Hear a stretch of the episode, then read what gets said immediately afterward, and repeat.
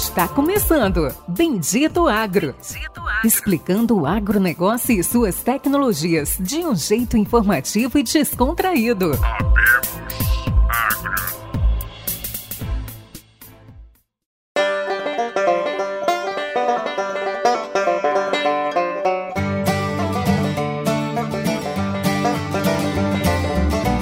Bem-vindo a todos os nossos ouvintes a mais um episódio do Bendito Agro o seu podcast de inovação e tecnologia do agronegócio.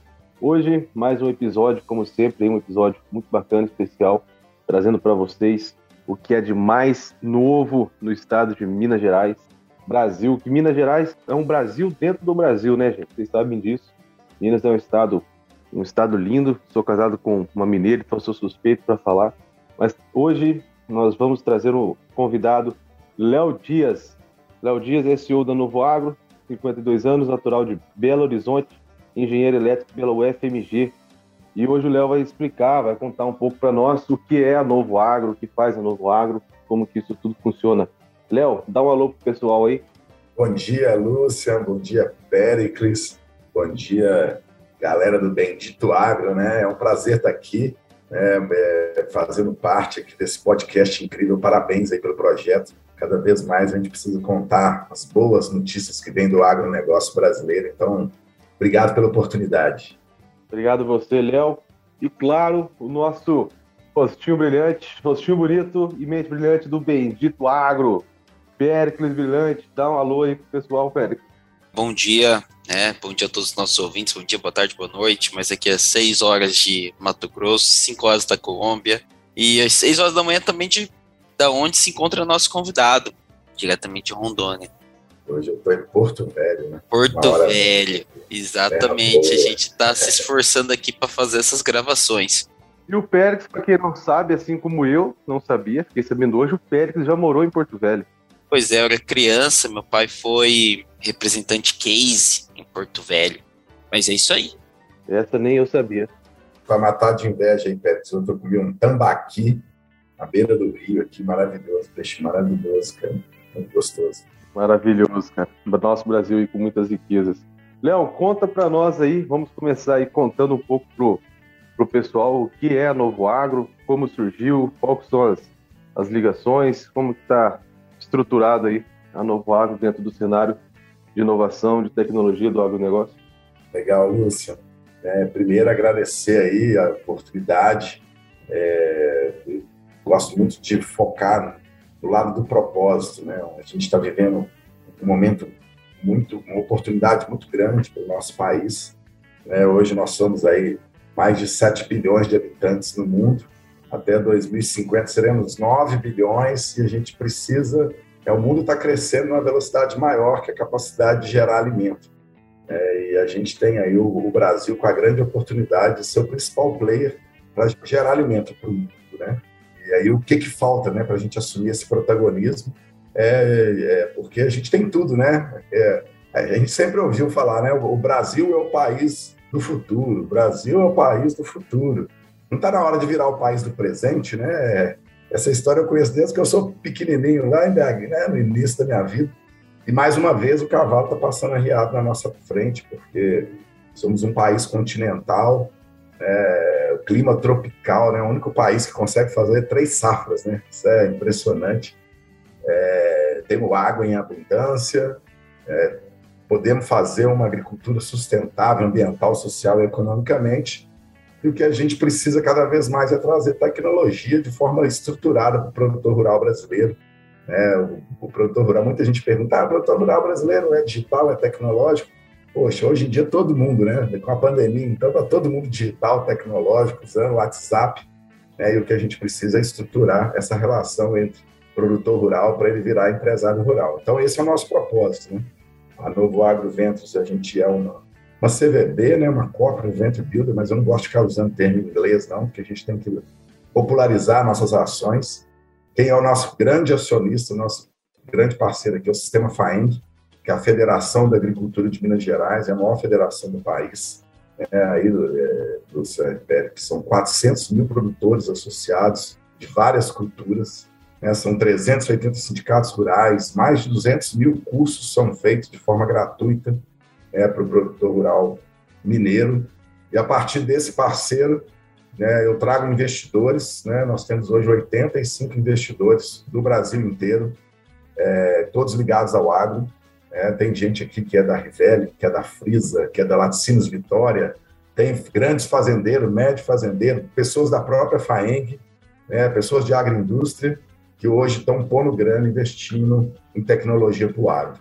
E o nosso ativo são startups, né, são essas empresas digitais, essas empresas que levam né, de uma maneira muito estruturada a tecnologia para o campo, para que a gente possa, a partir da dor, da necessidade do produtor rural, levar a solução de uma forma estruturada. Então, o papel da Novo Agro é esse. Né? Achar problema é fácil, o que não falta são dados e dores no campo, né? o que mais tem.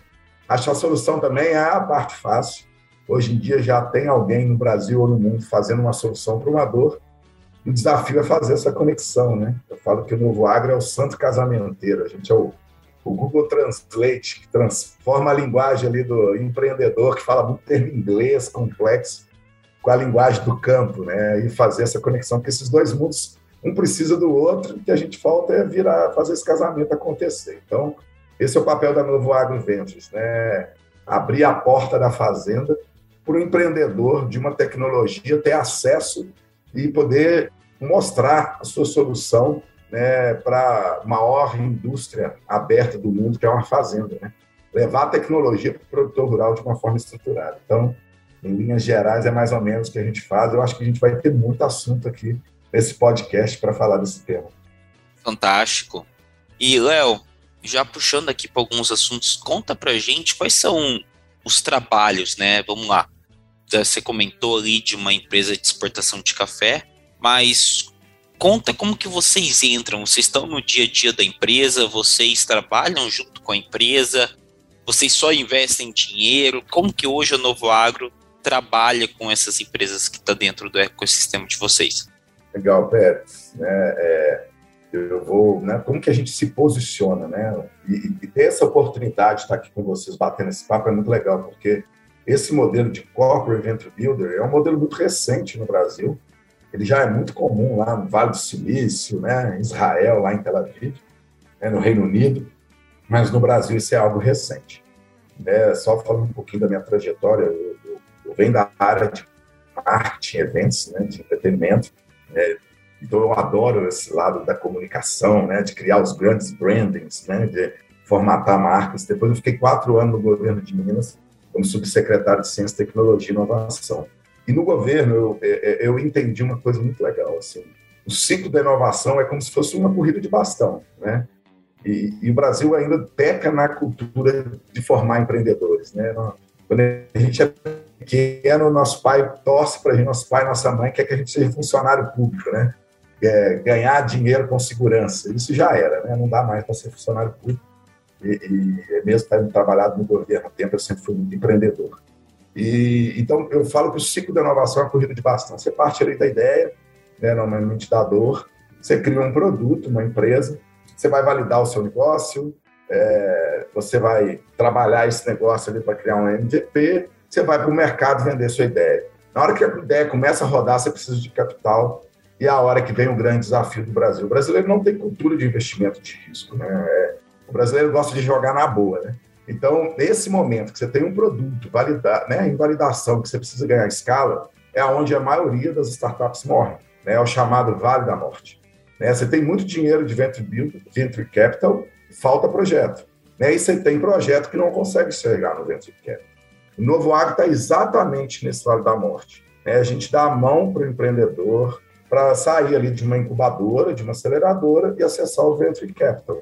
Então, o modelo de Corporate Venture Builder é justamente que a gente ajuda a empresa no, né, a buildar no momento que ela tem mais necessidade. Então, a gente, para dizer, é o smart money. É, a gente é, é, é, é, a gente não põe muita grana, né? nosso papel não é pôr dinheiro na mão da startup, porque o melhor dinheiro é o do cliente. Então, o nosso papel é trabalhar junto com o empreendedor para ele validar o negócio, para ele preparar o negócio, criar um pitch de investimento, começar a vender com qualidade, montar uma estrutura, um marketing, um setor de vendas bem feito, e a gente já prepara ele para acessar um, um pré-seed, um seed, um venture capital. Né? Então, nós estamos ali antes do, do Pre-Seed. Nós juntamos vários investidores anjos para investir em várias startups, justamente para criar uma cultura para vencer esse momento que seja mais difícil. Então, a startup no modelo inicial dela ali, né, da pós-validação, o que ela mais precisa é de cliente. Então, nosso papel é abrir a porta da fazenda, abrir a porta da indústria, abrir a porta do cliente ideal para a startup, para que ele possa buscar o dinheiro do cliente. A partir daí, ele validar o negócio e para buscar um dinheiro maior. Então, nós estamos ali exatamente no pós-aceleração, pós-incubação, para fazer aquele trabalho customizado para fazer o empreendedor vencer o momento de maior desafio dele e para acessar o venture capital. É, no Brasil, tem muito dinheiro para investir em bons projetos, falta projeto, e a gente quer trabalhar isso no agronegócio. Deu para entender? Eu, cara, explicação show de bola. E o legal, Lúcio, assim, o que, que eu gosto muito ponto? Então, explicar esse modelo é, é que é a oportunidade que a gente está tendo de estar aqui com vocês. Sim, não, com certeza. Bom, o mercado da startup hoje faz parte né, das agritechs, do, do agronegócio. Todo mundo, em algum momento, já ouviu né, startup, incubadora, aceleração, é, hub, centro de inovação. Talvez algumas pessoas não conheçam a fundo, né? Uh, mas em algum momento todos com certeza já já ouviram. É, depois desse processo da incubação, quando você fala na fase é, inicial, na verdade são, são duas perguntas em uma, né? Como que vocês selecionam, né? É, como que vocês fazem o mapeamento das de dores, ou seja, é aquilo que vale a pena investir ou não, né? Porque hoje tem, acredito tenha, sei lá, 500, 600 tipos de solução sendo ofertadas no mercado. Então, como que vocês determinam o, o foco do que, que vocês vão investir, do que vocês vão tentar resolver? É, como que vocês selecionam essa startup? Então, seria uma, uma pergunta no ciclo completo, né? Como que vocês mapeiam a dor? É, não, o que, que nós vamos buscar? Vamos buscar uma solução de exportação, vamos buscar uma solução de manejo, vamos buscar uma solução de, sei lá, imagem de satélite, vamos buscar uma solução de é, X, né? Para levar para o produtor, para levar para o mercado. Então, vamos buscar uma empresa dessa. Como que essa empresa chega até vocês? Como que é feita essa, essa seleção? E operacionalmente, como que isso funciona, Léo? Como que vocês mapeiam a dor, escolhem essa startup e lançam ela no mercado? Show de bola, Lúcio. É, como é que funciona no nosso modelo aqui? A gente sempre parte da nossa relação com o nosso braço corporate, né, que é o sistema FAENG, e a FAENG já mapeia as dores do produtor rural. Né? Para no dia a dia desse, desse, desse universo aí gigantesco aí de 400 mil produtores. Então, eu já recebi um volume de dores aí, começando nas dores do café, né? Hoje Minas Gerais é o maior produtor de café do Brasil e do mundo, né? Então, o primeiro, primeiro setor que a gente atacou foi o do café. É, aqui, né, o, a CNA desenvolve projetos nacionais e, e, e Minas é a referência para o café e tem um programa que chama Café Mais Forte. É, então, a gente já recebeu aqui várias dores do café e depois recebemos as dores do leite, que tem o balde cheio, né, e assim sucessivamente. A partir dessas dores, a gente vai, né, é, mapeia no ecossistema brasileiro soluções que mitigam essas dores. A gente faz um processo que a gente chama de processo de hunting. Né, por mês, a gente mapeia mais ou menos 600, 60 startups.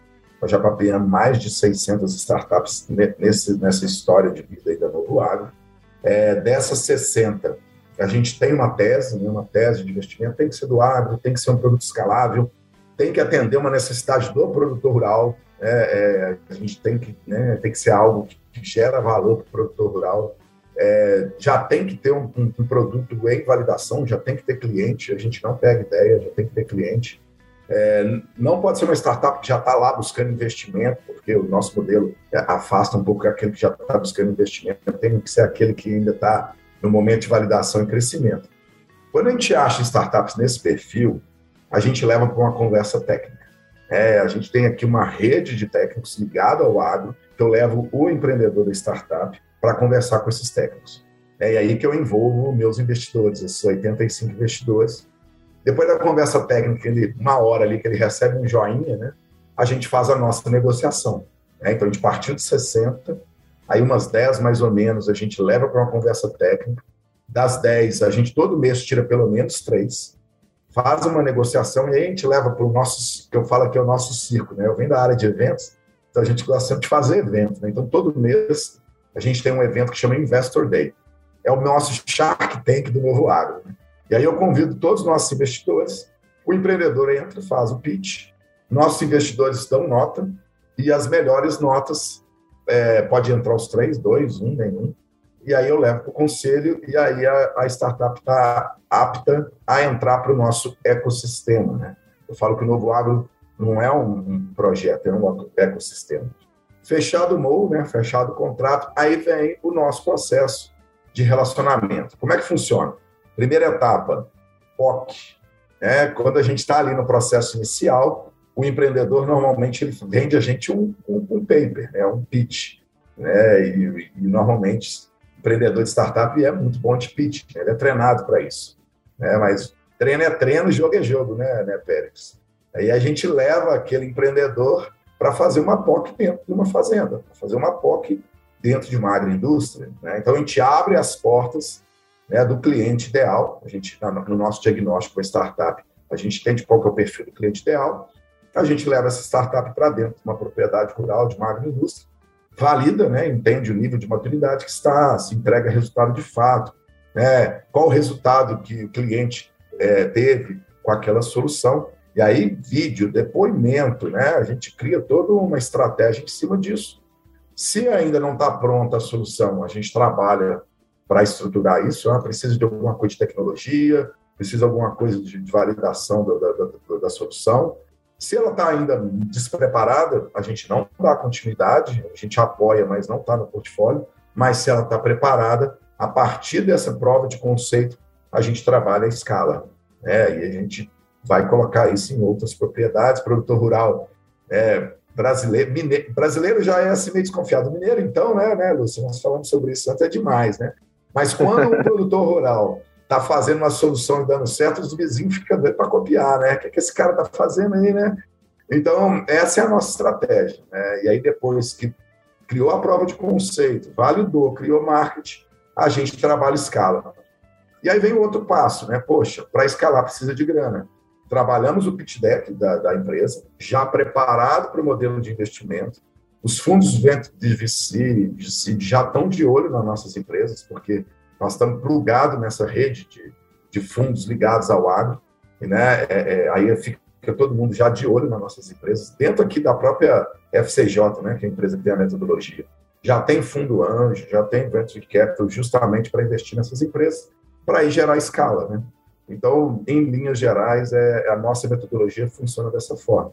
A gente realmente é o smart money, a gente trabalha junto com os empreendedores, usando ferramentas áreas, acompanhamentos de OKR, Focus Month, Sprint. É, a gente trabalha ali de maneira bem estruturada para que o empreendedor tenha metas claras, definidas, para ele conquistar o objetivo que é sair aí de uma startup e virar uma empresa.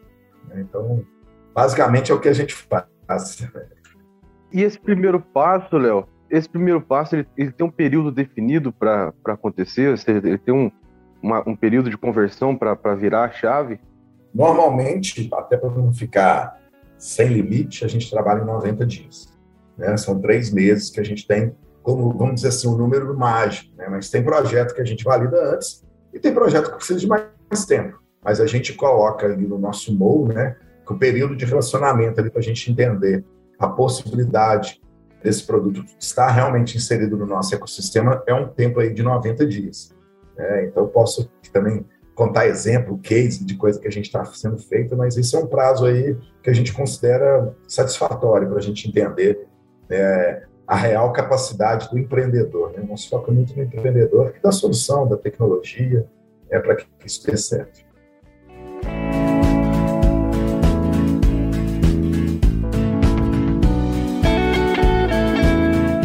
E, Léo, uma pergunta, né? Tem muita coisa, né? Até você tá em Porto Velho, conta um, você tá aí a trabalho? Show de bola. É, eu vim com um convite, Pérez, muito maneiro, sabe? Eu falo assim, que Deus é bom demais comigo.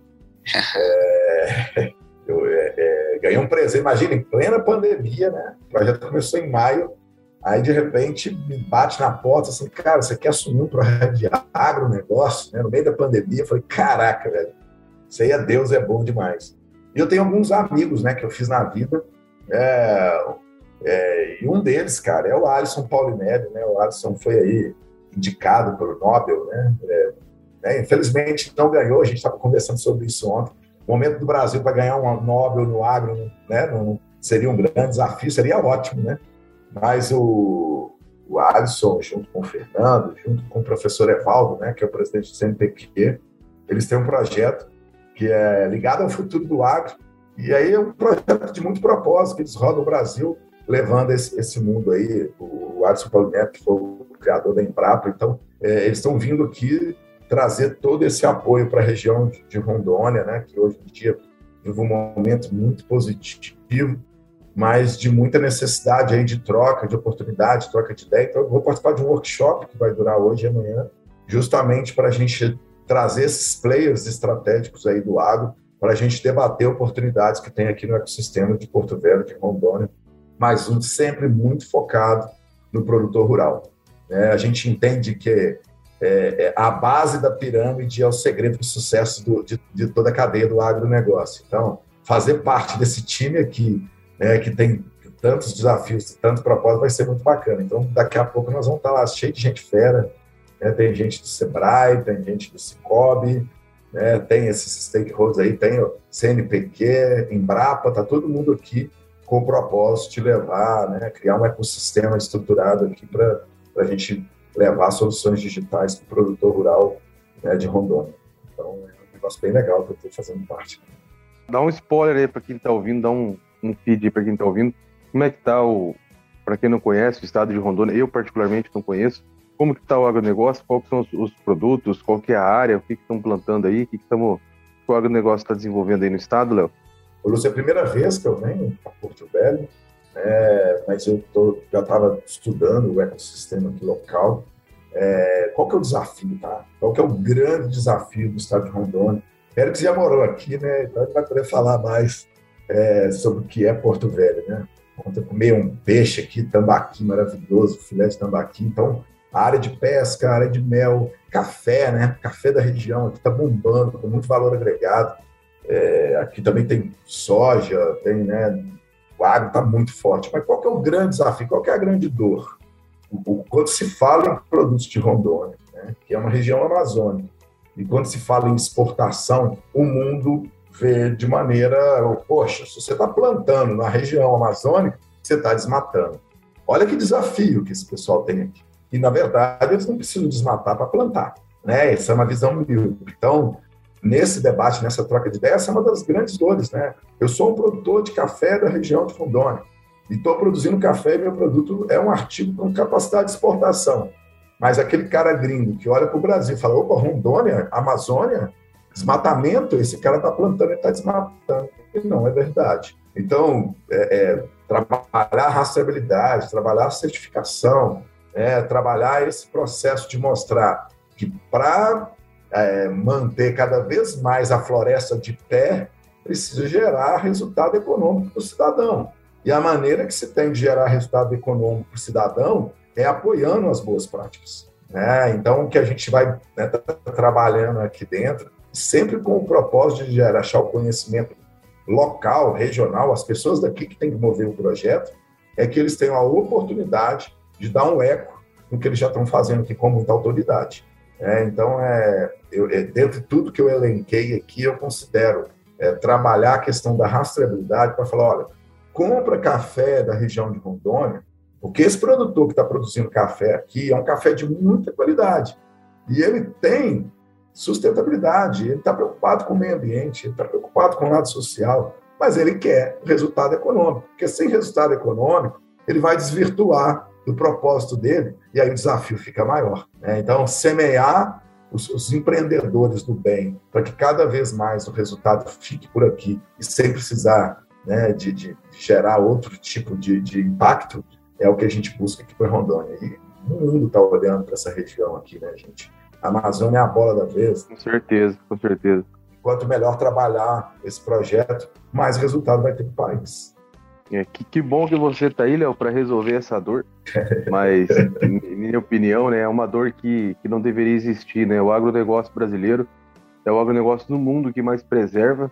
O produtor rural brasileiro é o empresário no mundo que mais paga pela conservação e preservação do meio ambiente, né? Então, é algo que foi é, alimentado e carregado lá para fora, e não é uma verdade, né? É, seria muito bom se todos tivessem a oportunidade, os gringos lá fora, como você disse, tivessem a oportunidade de conhecer a riqueza e a preservação que o agronegócio faz no, no Brasil. É. Infelizmente, é, é algo que a gente não deveria provar para ninguém, né? É, e aí quando tem o Bendito Agro, né, Lúcio? Bendito Agro, que é um canal para a gente poder falar sobre esse tema. Ontem o nosso tema era esse, né? Como é que chega a educação brasileira? É, vou contar uma historinha rápida aqui da minha vida pessoal. Eu, eu, eu, sou pai de um casal, né? O Lucas tem 16, a Gabi tem 14. E a Gabi estuda numa escola muito bacana lá de BH, que é o, que é o Bernoulli. E eu, envolvido no agro, eu sou muito apaixonado tudo que eu faço, né? E eu no, e no home office eu falo alto pra caramba e minha filha fica ouvindo, né? Aí um dia ela me abordou e falou, pai, você está aí no agro, né? Mas você sabia que o agro brasileiro é o agro que mais usa agrotóxico, que quando a gente chega para comer aqui, tá tudo aqui com agrotóxico. Eu falei, Gabi, quem te contou isso foi minha professora. Eu falei, que legal, Gabi. Ela, ela tem razão, né? O Brasil hoje é um dos países que mais usa agrotóxico, nós somos o segundo maior, né? Os Estados Unidos tem mais, mas ela te explicou por quê? somos um país continental, né? A gente não tem deserto, inverno rigoroso. A gente precisa dos defensivos agrícolas para a gente criar, fazer a nossa produção. Mas nós estamos melhorando, nós estamos trazendo tecnologia, usando agricultura de precisão para usar cada, usando, fazendo rastreabilidade, criando edu educação. Fiz um pitch para ela ali, né, da história que a gente trabalha sempre. e no final legal. ela falou: "Pô, papai, legal. Nunca ninguém tinha me falado isso antes." Eu falei, ô Gabi, e agora? Você vai defender o agro com a sua professora na sua escola? Eu falei, ah, papai, não posso ficar fazendo isso sozinha, né? Lá todo mundo é contra o agro. Então eu não vou ser a única que você é a favor. Então eu vou ficar agora meio do lado de fora acompanhando, mas toda vez que eu tiver oportunidade, eu vou estar defendendo o agro. Então, ter essa oportunidade de falar o, o lado bom do agro, né? E aí tem um assunto que a gente debateu aqui muito ontem, né? A competição entre o agronegócio e a questão ambiental o agro vai sempre perder. Né? Nós temos que caminhar lado a lado. Né? A questão ambiental e a questão do agro, eles estão do mesmo lado. Partir do momento que esse discurso for conjunto, porque o agronegócio brasileiro é o que você falou, né, Lúcia? A gente precisa de água. Né? Sem água não tem água. A gente precisa das florestas, né? porque floresta é água. É, então, é, a questão política é o nosso desafio, porque virou polarização na questão política. Mas na hora que a gente unir o propósito, e o propósito do Brasil tem que ser alimentar o mundo. Para alimentar o mundo, a gente tem que ter uma agricultura sustentável. Para ter agricultura sustentável, nós temos que alinhar o lado ambiental e o lado do negócio. E esse negócio, essa coisa tem que andar junto. Então, esse é um grande caminho que a gente tem de unificar o Brasil em torno de uma causa que vai ser uma grande oportunidade para o país. E isso está batendo na nossa porta, né? Precisamos abraçar essa oportunidade com qualidade. Falar é fácil, difícil é fazer, mas certeza, vamos, vamos começar, certeza. né? Vamos partir de um ponto. Queria só comentar, puxando um pouco do que o Léo Dias falou, né? É, eu vejo que eu já morei nos Estados Unidos e para mim é muito claro, tá? Sobre a questão de Estados Unidos e Brasil. O único lugar que eu vi no mundo aquele negócio chamado kill fish, né?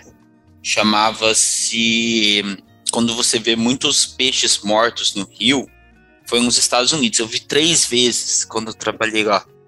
E assim, eu tive várias experiências nos Estados Unidos e aqui no Brasil. Eu eu tenho muita, muita convicção que eu falo que quando as, as práticas de agricultura do Brasil, na parte de conservação, de agricultura, de uso de solo, são muito superiores às práticas lá fora. Então, e isso é muito mal usado, né? Acho que assim é muito estranho. Aonde eu vejo que seria um problema, né? Vamos, vamos falar assim, por exemplo, é, tem alguns pontos que, que realmente o agro tem em favor, e eu vou falar a questão tributária é uma delas. É, ninguém comenta, mas aonde é onde é realmente a parte linda, bonita, que é o agro do Brasil, parte regenerativa, conservação de solo, cuidado com o solo, realmente o pessoal ataca. É muito, é muito interessante, né? O marketing vem sendo feito de uma forma aí que, que é impressionante a, a forma que é escrito? Então, assim, eu, eu, tenho essa visão muito nítida, né? Quando você mora em dois lugares, você viaja bastante, você vê essa grande diferença entre a agro do Brasil e do mundo. Né? É, de longe, a agricultura brasileira é muito mais regenerativa e muito melhor para o meio ambiente do que é uma agricultura americana. Perfeito, Pérez. E ninguém comenta, mas assim, é, é bem interessante esse ponto, né? Todo mundo ataca como se fosse algo ruim. Na verdade, é muito bom. A agricultura brasileira é extremamente eficiente, extremamente conservadora, né? manejo integrado de pragas. Aqui, nosso custo de produto é muito maior do que é nos Estados Unidos, e você tem um sol muito mais forte, muito mais chuva, então tem muito mais praga e doença. Então você conserva mais, você não, você não vai gastar produto. Então, e aonde eu, aonde eu acho que talvez não seja tão certo que a parte tributária tem muitos, a parte tributária é muito mais favorativa, né? Para tem muito mais, como que eu poderia falar? É muito maior, né? A diferença da carga tributária de uma indústria e de um produtor é muito grande e isso ninguém comenta. Então é realmente impressionante, né? Eu, eu tenho isso, eu vejo tudo isso que o pessoal fala, eu fico realmente muito impressionado. É, e a gente acabou de ter a COP, né? E os números do Brasil foram surpreenderam o mundo, né? Mas ninguém fala sobre isso, né? Tinha uma expectativa que o Brasil era o país, o patinho feio, e chegou lá a gente era a grande oportunidade do mundo, né? Então essa inversão de quadro, poxa, por que, que isso não está lá na TV, né, nas manchetes, né, estampada, mostrando que o Brasil arrebentou lá na COP, né? É, é, isso é impressionante, né? A gente é muito ruim de marketing. A gente gosta da notícia ruim, né? A gente não gosta da notícia boa. É, então, é, infelizmente, é. esse notícia é o boa não dá audiência, né? Mas agora nós estamos nós estamos com uma oportunidade única, né, Pérez? que é essa questão do, do crédito carbono, né? A gente pode trabalhar aí é, de uma maneira estruturada e mostrar que fazenda em pé, floresta em pé, vale mais do que floresta deitada, e que o Brasil tem o maior número de floresta em pé do mundo, né? E que se o mundo o mundo está atrás de floresta em pé, que pague pela nossa floresta e que a gente reverta esse recurso para gerar resultado no nosso ecossistema. É isso que está na mesa agora, com muita discussão, e o Brasil tem que ser rápido nesse trabalho. E, de preferência, que na hora que a gente criar as regras desse jogo, que a oportunidade fique no Brasil, né? Que isso não caia na mão de multinacionais para mais uma vez levar a nossa oportunidade embora. Né? Então, acho que deveria ter um plano de país para trabalhar o crédito carbono em favor do produtor rural, gente. A base da pirâmide é a chave para o negócio. E aí eu queria até puxar um tema. Né? Poxa, a questão do. Né, eu falo assim, hoje o agronegócio brasileiro é muito desequilibrado. Né? A cadeia produtiva do agro ela, ela ela é desequilibrada demais, porque a base da pirâmide, que devia ser a parte cuidada com mais carinho, muitas vezes é a parte mais sacrificada. Né? O que a agroindústria né, e que os, né, a grande indústria precisa entender que o produtor rural brasileiro ele precisa ser enxergado como fomentador, né? a galinha dos ovos de ouro. E isso muitas vezes não é visto. É, por exemplo, a cadeia do leite, né, que é uma cadeia super polêmica, ainda mais que o leite brasileiro não é exportado. Cada vez a cadeia está mais achatada porque os custos de insumos são dolarizados e o leite é vendido em real.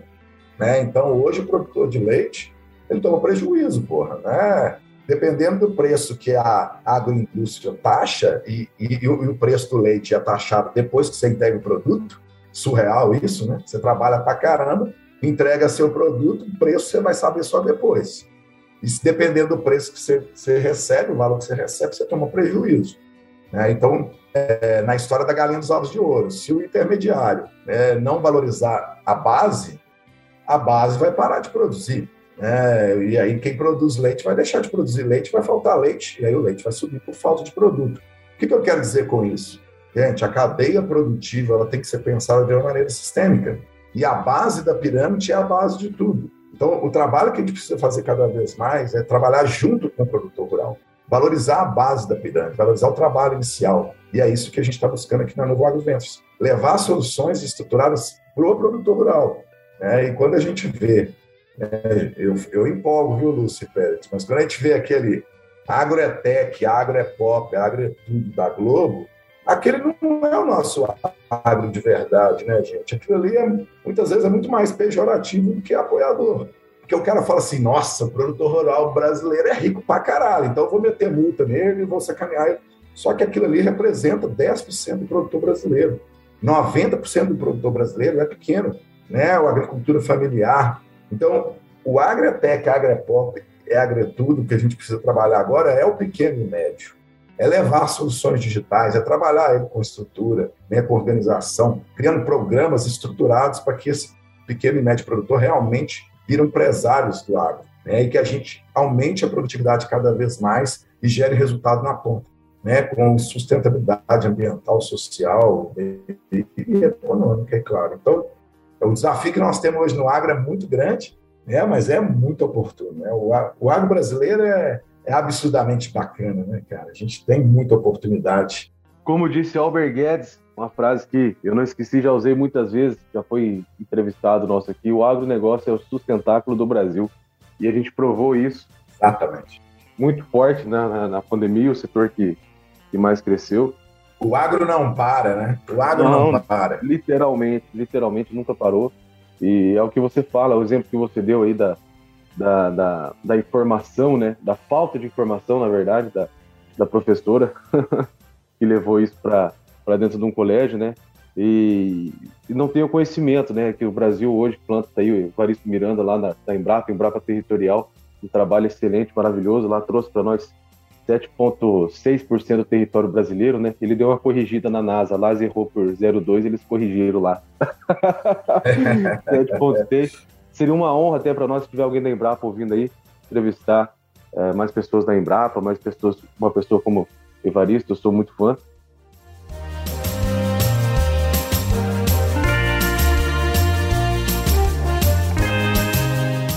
E a professora não, não fala lá, vou trazer alguns números aqui, porque é algo que eu acho que a gente tem a função e o papel é, de divulgar. É um dado talvez não esteja bem atualizado, mas não creio que ele vai estar com uma, uma variação grande. 2014, do Ministério do Meio Ambiente.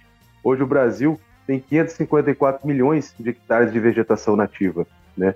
Então, só desses 554 milhões, 107 são áreas de conservação. São áreas de é, 274 milhões são áreas de vegetação nativa de propriedade privada. Propriedade privada de quem? Quem está na cidade? Não é, é do, é do produtor rural é do empresário do agronegócio, né? Então, 103 milhões, quase 104 milhões, são áreas indígenas, né, de preservação indígena. E só 61 milhões são áreas produtivas no Brasil. E desses 61 milhões que eu estou falando, entra grãos, frutas, fibras, florestas, flores, tudo, né? Então, eu acho que são informações que a gente tem que passar é, aqui, a gente tem que bater em cima disso. Félix morou nos Estados Unidos trouxe um exemplo desse aí, desse aí para nós. É algo que estamos em três aqui que do agronegócio. Eu, graças a Deus, nunca vi um evento como esse, Félix, que você trouxe aí do. Que você, em pouco tempo que ficou lá, viu duas vezes do que o Fish. Três vezes, né? Vi três, três vezes. vezes. É, quando você passa na beira do rio, você vê todos os peixes mortos, né? Então, é, realmente aí a gente tá num. Ou, como que eu poderia falar, né? É uma pena. Isso no agronegócio você nunca vai ver, né? Pra você ver isso, tem que ir na cidade, tem que ir num rio como numa urbanização como São Paulo, que você vai ver um kill fish, talvez, né? Lá, com, com a poluição que a cidade faz. No agronegócio, eu duvido muito você ver isso. Ô, ô Lúcio, e esses dados que você traz é muito interessante e é importante colocar um ponto. É claro que a gente, né, Pérez, você morou nos Estados Unidos e existe uma competição mundial de quem vai alimentar o mundo, né? E, e os Estados Unidos muitas vezes vê o Brasil como concorrente. Né? Então, é, e quando cria-se. Como um, maior concorrente. Maior concorrente. Então, quando cria-se um fake news, né? Como é criado, que o Brasil, para alimentar o mundo, precisa desmatar a Amazônia, isso é mentira. Isso é fake news, porque com o que a gente tem de produtividade, né, de área produzida, pelos números que você acabou de passar, né, Lúcio? E se a gente levar tecnologia, o índice de produtividade do Brasil para hectare quadrado é muito baixo, muito baixo. Nós levando, se a gente levar tecnologia para o pequeno e médio produtor, a gente dobra, triplica, quadriplica, quintuplica. Né? A gente precisa aumentar a produtividade no mundo em 20%. E o mundo cresce 3, 4% ao ano. O lugar que tem condição, os lugares que têm condição de mudar esse cenário é o Brasil e a África. É, e o Brasil, poxa, o Brasil muito mais potencial, porque a gente é um país só. É, então, o que tem que mostrar para o mundo cada vez mais é que o Brasil não precisa aumentar o número de áreas produzidas para alimentar o mundo. Nós precisamos trazer a tecnologia para aumentar a eficiência. Né? Então, é, esse é o mantra que a gente tem que trazer. O aumento da eficiência da produção que já existe vai nos dar a possibilidade de aumentar 20%, 30% da nossa produção para a gente ser o grande país para resolver essa questão mundial, que é a questão do alimento de qualidade. Né? E, e, com muito juízo, porque o mundo vai comprar produto rastreado. O mundo vai comprar produto que preserva a natureza, que preserva a água, que preserva o meio ambiente. E nós já fazemos isso. Nós só precisamos mostrar isso cada vez mais. E para isso tem tecnologia, tem rastreabilidade, tem certificação. Né? Então, o momento nosso é muito oportuno para a gente realmente mostrar para o mundo o agro de verdade, o agro brasileiro que já é feito. E o que falta muitas vezes é a oportunidade de contar. Né? Certeza, Léo, com certeza. Puxando para o encerramento aí, Léo, dá um, um, feed aí de uma visão de futuro, quais são os próximos passos aí da, da Novo Agro, a gente fazer um, uma finalização, amarrar aí uma ponta é, final e que, que você enxerga aí, o que, que a Novo Agro está mirando aí para o futuro do agronegócio? Legal. Eu queria, na verdade, assim, eu gosto de ilustrar com um case, né? Eu, eu, hoje nós estamos com 12 startups investidas aqui no nosso portfólio. Aí eu queria trazer pelo menos um case, né? Porque quando a gente materializa o que a gente está fazendo, é mais bacana, né? É, hoje, certificação é um desafio para o pequeno produtor. Né? A Rainforest hoje certifica, vocês terem uma ideia, né? no Brasil, hoje, no café, 0,8% do produtor de café brasileiro é certificado. Né? E 0,08% né? 0,08% é certificado e 0,03% é com Rainforest. 0,803. É, e normalmente quem certifica é grande produtor. A gente tem uma startup, uma empresa que quer certificar café, que certifica pequeno produtor, agricultura familiar com Rainforest. Né? E, e o que, que significa isso, gente? é a gente dar a chancela para o pequeno produtor que ele tem todos os, os, itens mundiais de certificação que valoriza a produção dele sustentável. É, é, é dar uma chancela que mostra para o mundo que o café que é produzido no Brasil, mesmo na agricultura familiar, tem todas as, as, as pré-requisitos para ser sustentável. Então, hoje, uma, uma, startup que a gente tem que é a Certificar Café, já está fazendo isso para a agricultura familiar. Né? E aí eu posso falar aqui, ó, tem uma AgroOrigem, que é uma plataforma de exportação de café especial. Antigamente, o produtor de café pequeno e médio para exportar tinha que passar por um intermediário. Né? Hoje em dia, a gente consegue exportar café brasileiro diretamente para o mundo sem passar por intermediário através de uma plataforma digital. E aí vai, gestão pós-colheita. Né? Então, tem muita coisa que a tecnologia está sendo aliada do produtor. Qual é a nossa visão de futuro? A gente precisa cada vez mais conectar esses dois mundos, né? o mundo do produtor rural para que ele possa virar empresário rural.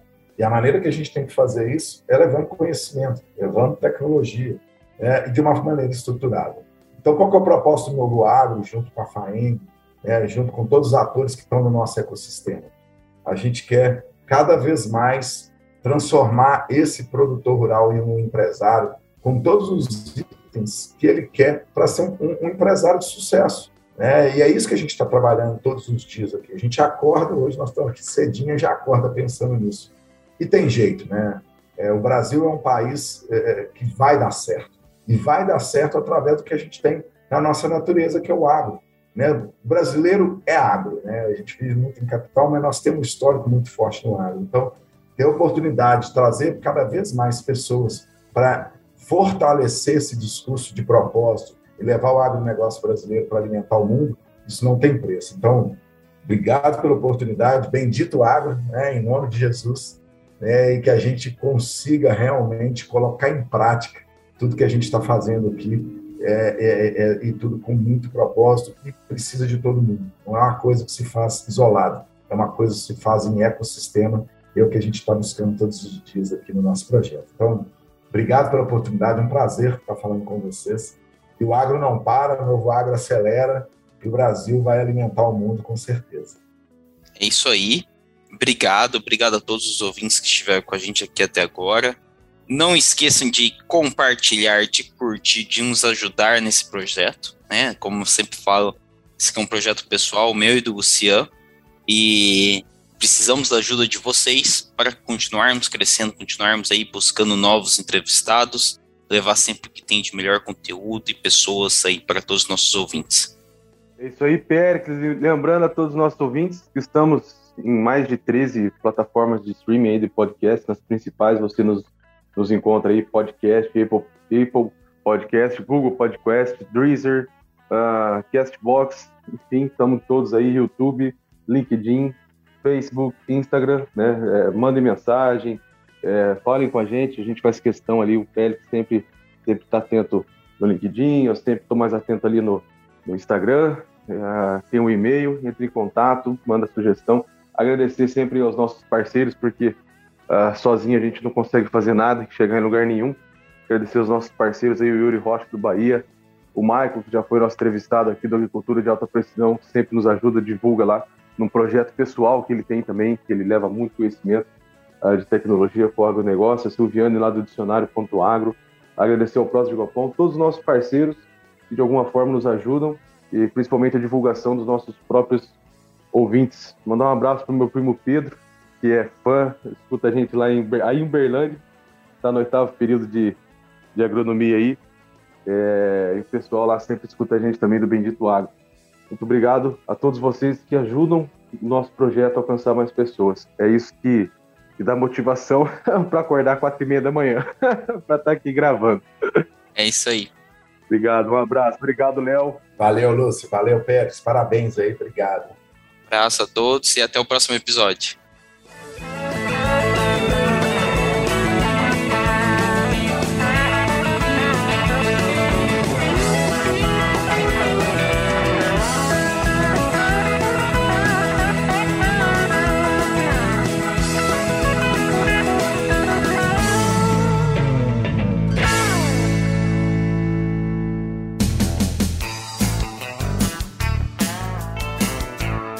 Você ouviu Bendito Agro. Acompanhe o nosso programa nos principais aplicativos de podcasts e fique por dentro das tecnologias envolvendo o agronegócio.